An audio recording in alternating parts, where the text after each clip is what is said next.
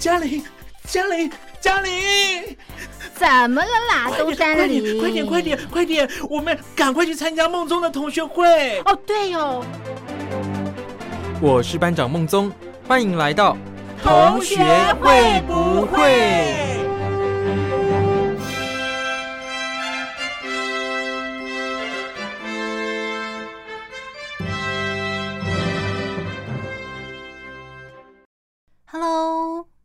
各位伙伴们，大家好，我是兰玲。今天是十二月二十四号，是平安夜。明天是十二月二十五号，也就是耶诞节。大家往年都是怎么度过耶诞节的呢？虽然说耶诞节是一个宗教性的节日，不过长年以来，在商人的推广之下，它已经变成了一个无论你是否信仰基督教或天主教。都可以共襄盛举的节日，在这一天，很多人会去参加耶诞节的相关活动，又或者是跟自己的亲朋好友、公司同事一起玩交换礼物，再不然就是订一间餐厅来享用一顿美味丰盛的耶诞大餐。不过，自从二零一九年开始，受到疫情的关系，全世界的耶诞活动都喊停了，而在今年。因为全球的疫情逐渐趋缓，很多国家都放宽了防疫限制。那面对这个欧美国家最重视的耶诞节，今年世界各地会如何度过这个节日呢？我们今天就来聊聊这个话题吧。那先来听一首耶诞节必听的经典歌曲《Last Christmas》，去年耶诞节，然后就来进行今天的节目喽。欢迎回到同学会不会？我是兰玲。那前面提到，因为明天就是耶诞节了，所以我们来了解一下世界各国是怎么度过这个节日的呢？首先，在亚洲方面，由于很多国家它的入境防疫限制已经解除或松绑了，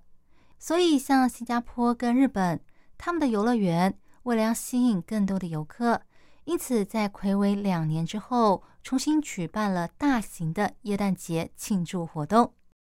新加坡环球影城的业者就说，今年他们推出了由圣诞老人领军的马戏团盛会，总共有超过四十位的表演人员带来精彩的演出。那出场的角色有像是雪人啦、小小兵啦这些大众耳熟能详的卡通人物。重点是为了要营造出那种冬季耶诞的氛围，尽管新加坡是一个非常炎热的国家，但是现场还是会下雪哦。环球影城利用泡沫打造出这种白雪纷飞的景象，让园区里面的游客即使天气热到穿着短袖，可是呢，还是可以体验这种冬季耶诞节的氛围。那除了环球影城之外，新加坡的另外一个知名景点，也就是滨海湾花园，那里也同样举办了大型的耶诞嘉年华活动，主打是璀璨绚丽的灯光秀。除此之外，还会有各式各样的游乐设施，以及贩售各种周边商品的耶诞市集等等。那如果是家里有小孩子的小家庭，就很适合到游乐设施带着孩子到处玩。一般大众也可以到椰蛋市集去走走逛逛，看看能不能找到一些好吃的椰蛋点心，或者来一杯充满香料的热红酒，来体验一下暌违将近三年的椰蛋过节氛围。再来，在深受两岸游客喜爱的日本，他们国内的三大游乐园也推出了很棒的椰蛋节活动，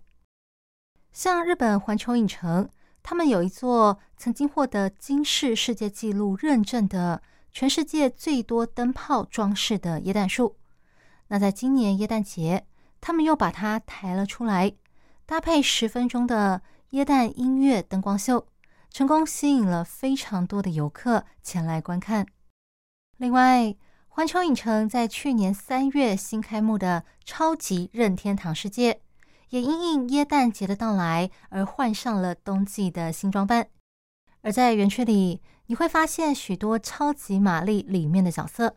而他们也换上了冬季限定的造型，吸引了非常多的游客跟他们一起打卡拍照留念。另外，东京迪士尼跟迪士尼海洋乐园也举办了一系列的耶诞节庆典活动，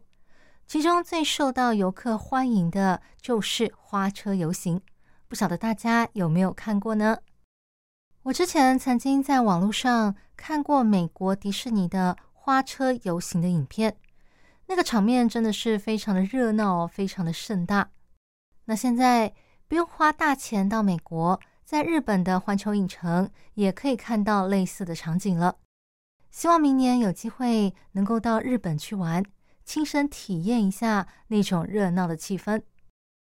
最后。东京迪士尼海洋乐园也推出了两个由米老鼠跟他的伙伴担纲演出的全新歌舞表演。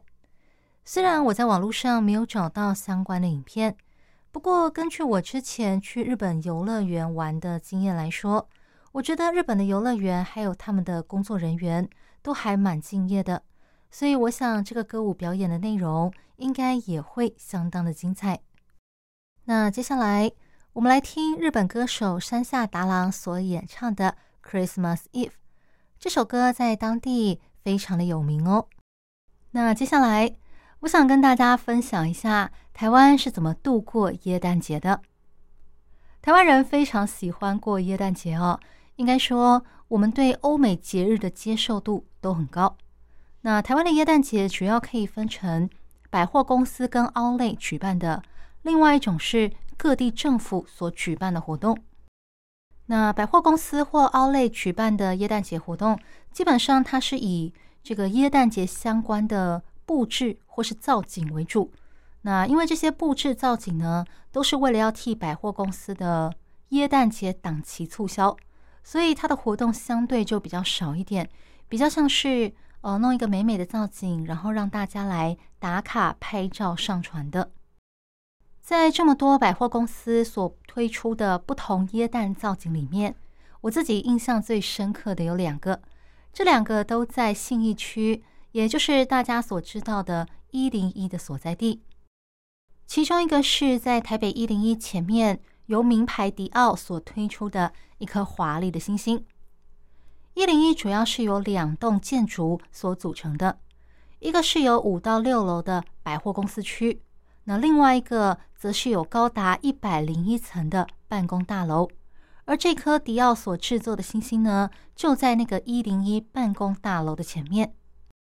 我得说，迪奥真不愧是名牌，品味非常好。那颗星星看起来非常的华丽，吸引了很多人前来拍照。尤其是如果你角度抓得好的话，你还可以拍到以一零一大楼为背景的那颗闪耀的星星。拍出来的照片简直就像是明信片一样。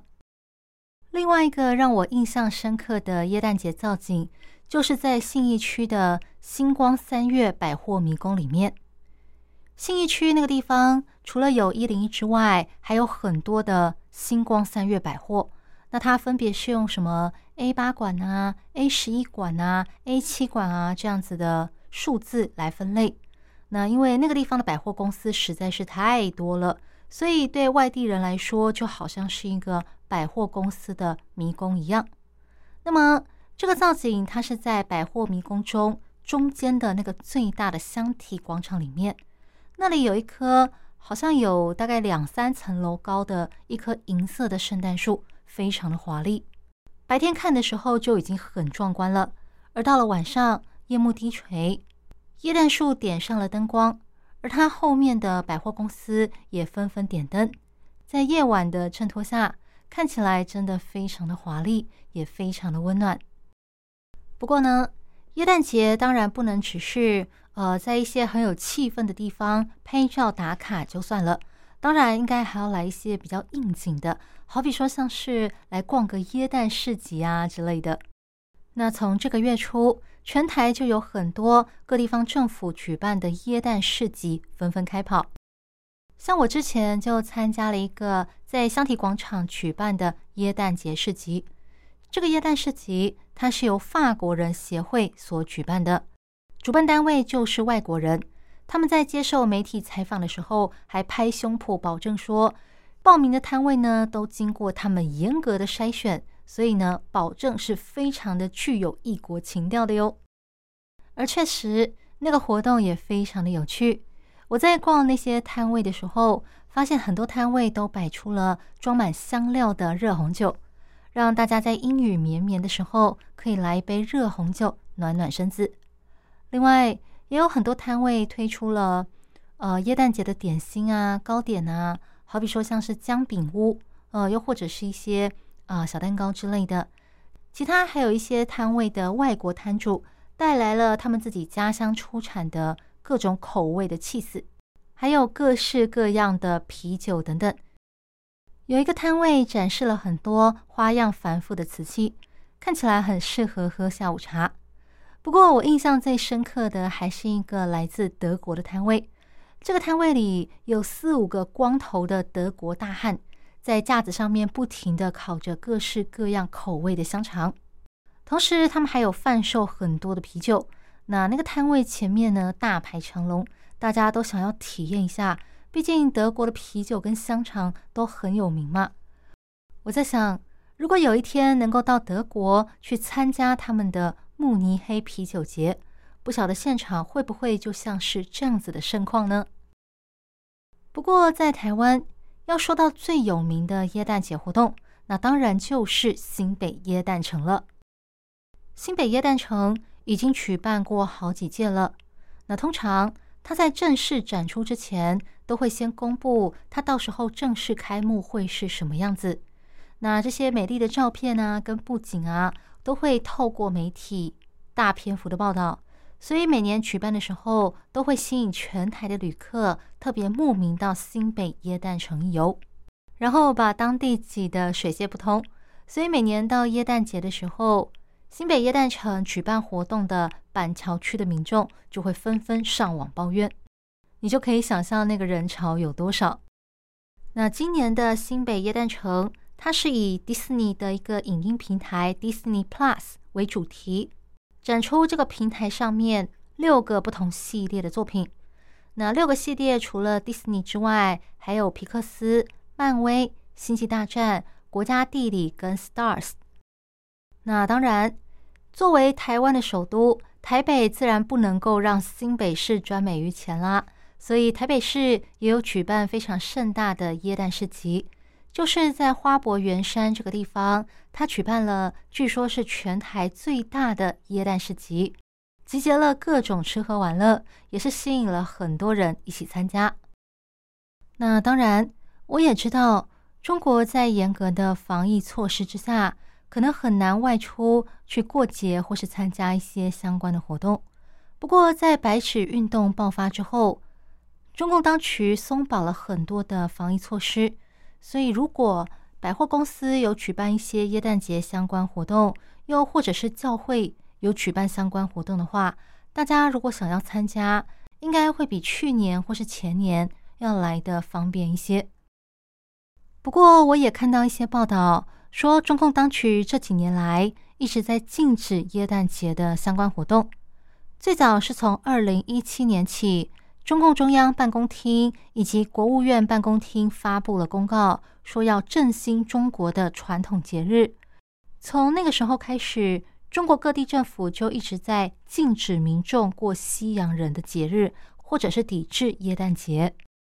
好比说，像是去年。广西省融安县教育局就发布了公告，要求当地的学生跟老师禁止过西洋节，说西方国家在中国移植西方的价值观念和生活方式，过洋节对社会带来的负面影响越来越大，对中国的文化造成严重的冲击，因此要禁止学生跟老师为洋节举办庆祝活动。甚至呢，那封公告还附上了当地公安单位的电话号码，鼓励大家如果有发现类似的活动的话，要打电话举报。而在重庆，那里有一个知名的景点，就是重庆解放碑。每年耶诞节的时候，都会吸引很多的民众聚集在这里。可是，在二零一七年的耶诞节平安夜，不知道为什么这个地方出现了数千名的警察，把那个解放碑给团团包围了。附近的很多店家也有大批警力驻守，让很多特别来这里过耶诞节的人都非常的惊讶，心想到底是发生了什么事啊？那天晚上，有许多人在微博留言说，本来想看到解放碑传说中的盛况，结果呢没发生，因为警察的人数比过节的民众还要多。也有人说，哎，我只能吹一个晚上的冷风了。那对于民众的抱怨，当地警方的回答是说，警察之所以在这里，是为了要保护你的安全，我们要坚守在岗，全力维护平安夜的平安。不过，网友对这个回答并不领情，就有人说，把所有人都赶走，这就是你所谓的保平安吗？像在台湾，我们每个人都拥有宗教信仰的自由，因为台湾是一个开放包容的国家。只要你不是邪教，我们都会保持着包容开放的态度来接纳。所以，台湾有很多的宗教，除了像是佛教、道教、天主教、基督教之外，也有回教或者是神道教等等。所以我很好奇，到底中共当局为什么要禁止大家参与耶诞节的活动呢？对于这点，中国的历史学者洪振快认为。中共当局之所以对宗教进行管制，第一个原因是基于意识形态的冲突，因为中共主张的是马列主义，是主张无神论，但宗教是属于有神论，所以才会要求党员不可以信仰宗教。第二个原因，则是政府希望每个人民都是一个独立的个体，不会集会结社，也不会形成组织。避免成为对抗政府的力量。第三个原因，则是因为担心年轻人会受到像是自由、民主、人权、法治这些西方的普世价值观影响，之后对中共当局的做法有意见，所以希望透过禁止大家过耶诞节、过西方节日的这种方式，让人民不会受到西方自由风气的影响。在各项防疫措施逐渐松绑的现在，不晓得政府今年是否也要持续的打压，禁止大家过耶诞节呢？各位伙伴们，你们是否有感觉到呢？接下来，我们来听陈奕迅演唱的《My Private Christmas Song》，我个人的耶诞歌。接下来，我们来看看欧美国家是怎么度过今年的耶诞节吧。如果你是在外商公司工作，又或者是你有认识的欧美朋友的话，那你就知道，欧美人对耶诞节看重的程度，就跟我们对春节的看重差不多。在耶诞节期间，他们一定是全家团聚，而且呢，要准备丰厚的圣诞礼物跟耶诞大餐。在耶诞节期间，他们是不工作的。而今年是在疫情爆发之后。回违三年以来，终于又可以全面恢复各项耶诞节活动的日子，所以照理说，今年的耶诞节应该会比前两年都还要来的盛大、跟丰富、跟热闹才对。但事实上，我看了好几篇报道，才发现今年欧美国家过耶诞节的情况，其实并不如我们想象中的那么热闹、那么盛大。在美国。像知名的会计事务所勤业众信不久前公布了一份年度假期购物调查，他们访问了五千位受访者，结果显示，这些人今年平均会购买九件礼物，比去年的十六件少了将近一半，而且每个家庭预计花在礼物上的预算只有一千四百五十五美元，比去年的一千四百六十三美元还要低。而且今年他们花在买东西、挑选礼物的时间也会比去年少。另外，有一个以医疗援助为主的非营利组织，原本每年都可以获得大约二十亿美元的捐款，但今年他们认为收到的捐赠可能会比往年大幅减少。而在欧洲国家，媒体报道，仔细观察他们的商场还有街道。你会发现，今年的耶诞节庆祝活动好像没有想象中的那么热闹跟盛大。像英国伦敦的牛津街，往年耶诞节的时候，它的耶诞灯饰都会二十四小时点亮着，但今年却首度宣布，只会在下午三点到晚上十一点这段时间亮起。各大商场的暖气也会开得比较小，以便因应能源危机。路透社有一篇报道提到，欧洲的零售店家已经做好了心理准备，要来迎接这个可能是十年以来最困难的耶诞节，因为大家都不敢花太多钱在过节上面。那说到这里，大家是不是觉得很奇怪？自疫情爆发到现在三年以来，世界各国终于开始松绑了，可以正常过节。可是为什么欧美国家面对耶诞节却过得比前两年还要来的保守，还要来的紧缩呢？这背后大概可以归纳出几个原因。首先就是战争带来的能源危机，还有通货膨胀的问题。另外，在疫情爆发期间，很多人的生活都受到了影响。还有更多人为此失去了工作，因此在疫情的那段期间，可能很多人都是在家里坐吃山空，过着啃老本的日子。那现在虽然说世界各国逐渐解封开放了，但很多人银行户头的存款还没有回到疫情前的情况，因此面对耶诞节，也只好缩减开销，节省过活。要回到过去那种盛大庆祝的方式，可能还要一段时间。那接下来，我们来听乔许·格洛班所演唱的《Christmas Song》。欢迎回到《同学会不会》这个节目，我是兰玲。虽然说暌违三年的耶诞节庆祝活动可能有点不如预期，像欧美国家因为通货膨胀还有能源危机等等的问题。他们的庆祝规模大幅缩小，而在亚洲地区，像是中国，有可能政府会持续打压耶诞节的相关活动。但即使如此，耶诞节依然是一个温馨送暖的节日。我这几天就看到一篇报道，说南韩宣布他们会参加由美国太平洋空军司令部主办的耶诞空投行动。那这个耶诞空投行动究竟是什么呢？它是美国空军从一九五二年开始的一个任务，到现在已经有七十年的历史了。主要的内容就是把物资空投给在密克罗尼西亚群岛上的居民们。密克罗尼西亚群岛是由在太平洋上面的许多大大小小的岛屿所组成的。在一九五一年。有一次，美国空军偶然经过了这个群岛上方，然后他们看到底下的居民朝他们挥手，于是美军一时兴起，把飞机上有的物资装在一个货柜里面，然后上面再装了一个降落伞，把这些物资空投给了底下的居民。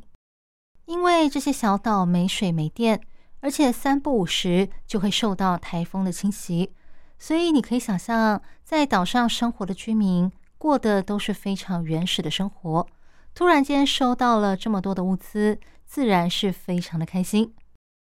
从那个时候开始，在关岛的居民还有企业的赞助下，每年美国空军都会空投大量的物资给这些密克罗尼西亚群岛的居民们。